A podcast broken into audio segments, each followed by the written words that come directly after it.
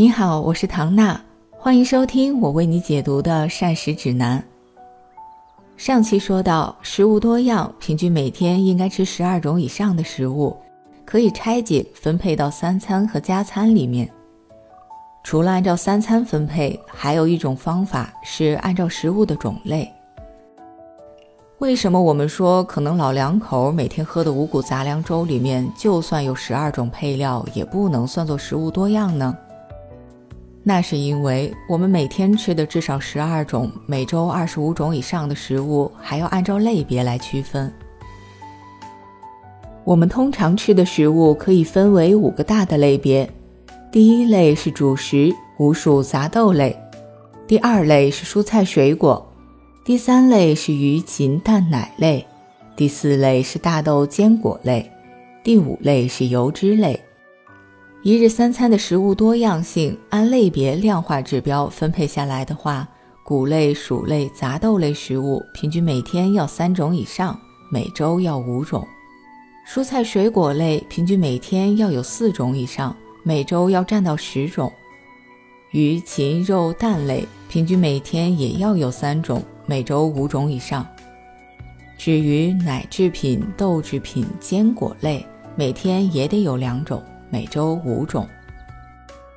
说到这里，大家就明白了吧？五谷杂粮粥里面可能最多的是谷类和杂豆类，就算还切了紫薯、山药进去，也只不过多占了一个薯类。可谷类、杂豆类和薯类仍然还是属于主食的那一个大类别里面，其他的菜、肉、蛋几个种类并不一定吃够了。所以，当我们衡量一周的食物是不是做到了丰富多样，按类别区分也是很重要的。像很多家庭可能一次去超市会集中采购好几天的食物，这种时候呢，就更适合按照类别的计算方法来安排食物的多样。讲到这里，可能有的朋友心里犯嘀咕了：听前面讲的，好像一天三餐分下来嘛，每一类食物吃那么几种，还比较容易做到。可是刚才一听说蔬菜水果一周要换到十种，肉也得吃五种，这听起来好像有点多呀。这容不容易做到呢？那我就再带大家来数一数吧。蔬菜其实我们也会分很多的小类别，比如茎叶菜，像油菜、菠菜、芹菜、白菜，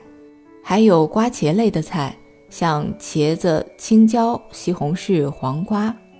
还有根菜类的，像白萝卜、胡萝卜；菌藻类的，像蘑菇、木耳；鲜豆类的，豆芽、芸豆、扁豆；还有水生的海带、莲藕、茭白。是不是这样数下来，其实可选择的类别也不少了呢？肉类，我们仔细拆分一下，也是这样，可以分成猪肉、牛肉、羊肉、驴肉这样的红肉。还有鸡、鸭、鹅、鹌鹑、鸽子那样的白肉，还有鱼、虾、螃蟹、扇贝、花蛤、生蚝这些水产品，还有海参，还有小龙虾呢。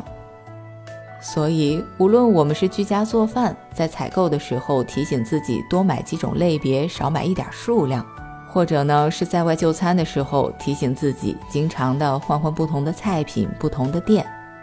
又或者和朋友、同事一起多选几种分着吃，慢慢养成习惯，就能够做到食物的多样。最近几年，我在营养咨询的过程中，又发现了一个新的趋势，就是有很多的中年朋友，孩子在外地上学或者工作了，一边呢发现自己不像年轻的时候新陈代谢旺盛了，同样的饭量，却渐渐的开始会有点发胖。另一边呢，看到身边有一些同事朋友开始为了各种各样的慢性病困扰，就下定决心清淡饮食，把两个人清粥小菜、赶跑三高作为新的健康时尚。我也想特别提醒一下这些朋友，大家吃的饭量少一点，吃的口味清淡一点，比大鱼大肉固然是要好一些，但是也要注意是不是保证了多样性。如果太过于清淡简单，获取的营养素种类可能就不够全面，其实也是不利于健康的。